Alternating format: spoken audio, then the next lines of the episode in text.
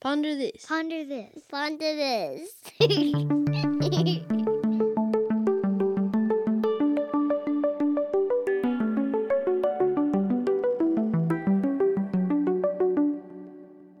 Approximately 7 billion people live on Earth today, each of us young in the grand scheme of things. After all, there are roughly 6,500 years worth of recorded history, and even the oldest living among us represent a meager century in time.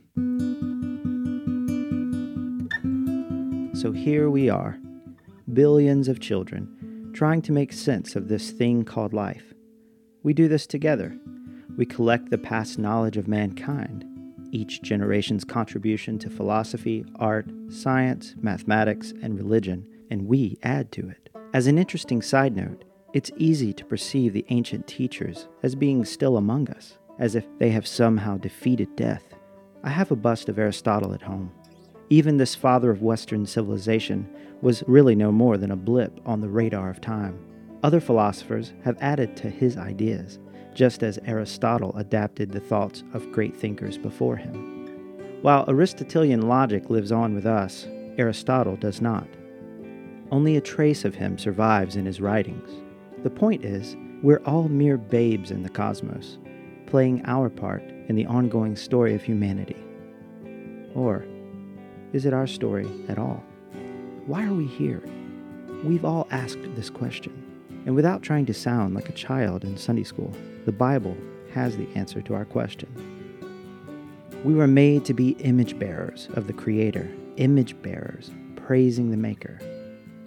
This is no mundane title, no menial task. The Father's children, made in His image. But are we bearing God's image properly? Judging by the course of human events, I'd say we haven't always put forth our best effort. Where did we go wrong? In Eden, where the serpent tricked our first kindred into bearing another image, their own image.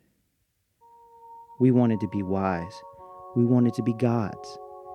I say we because I would have eaten the fruit too. Since the time of Eden, we have built our towers toward heaven in hopes of being gods. We bear our own image in every selfish thought, in every selfish deed, perhaps even in every selfie we take. Aren't we long overdue to wise up and bear the right image? As I said before, all our human knowledge is stacked up over many centuries, we build on the ideas of past generations. There is nothing inherently wrong with this. Or is there? I'm a history teacher, and I often tell my students to allow the past to shape the present for the future. This accrued knowledge has the potential to make us wiser, doesn't it? We still desire to be wise, just like Adam and Eve did in the garden. But as image bearers of ourselves, could it be that we seek the wrong type of wisdom? Before we go on, let's define wisdom. Wisdom is good judgment. It is the right application of knowledge and truth. When knowledge is applied rightly, our lives have deeper meaning. There's nothing more meaningful than being image bearers of the Creator. Unfortunately, even I sometimes wonder if there is something better out there. My perspective is bent, as C.S. Lewis puts it in his science fiction classic, Out of the Silent Planet my perspective needs to be straightened out. This won't happen while the children of the present seek the knowledge and wisdom of the bent and sinful contributors of the past. This is the wrong sort of wisdom. Just as a side note, I know the elements of truth can be found in any culture. All truth is God's truth, no matter where it is found, but that is not in the scope of this podcast. So, the Bible tells us what the right kind of wisdom is. James 3 13 through 18 says this Who is wise and understanding among you? By his good conduct, let him show his works in the meekness of wisdom. But if you have bitter jealousy and selfish ambition in your hearts, do not boast and be false to the truth.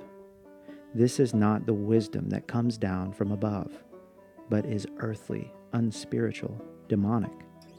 For where jealousy and selfish ambition exist, there will be disorder and every vile practice.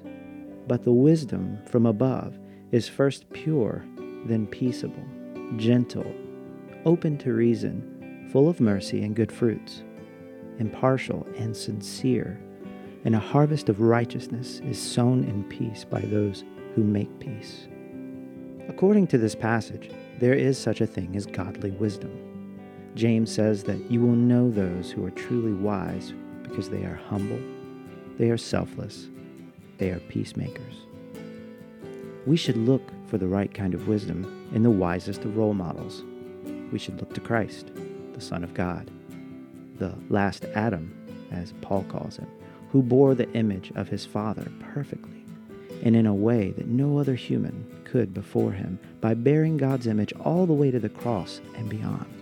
One of the best places to find this Jesus is in the Gospels. The Gospels show us how Jesus lived and loved. I have often wondered why Christ wasn't just sacrificed as a baby. It's conceivable that Herod could have accomplished that task early on, but the Gospel isn't only the death and resurrection of Christ. No, it is also his life. Jesus had to show us how to bear the image of God rightly. And now he beckons his children to follow him. Matthew 16 says this then Jesus told his disciples, If anyone would come after me, let him deny himself and take up his cross and follow me. For whoever would save his life will lose it, but whoever loses his life for my sake will find it. Christ calls his disciples to walk in humility by putting him and everyone else before ourselves. By doing so, we can truly be wise as James describes wisdom. May we grow to be humble, selfless peacemakers that rightly bear the image of God and fulfill our part in the Maker's grand story of love and redemption. I'm Dylan Higgins for the Ponder This podcast. Thanks for listening.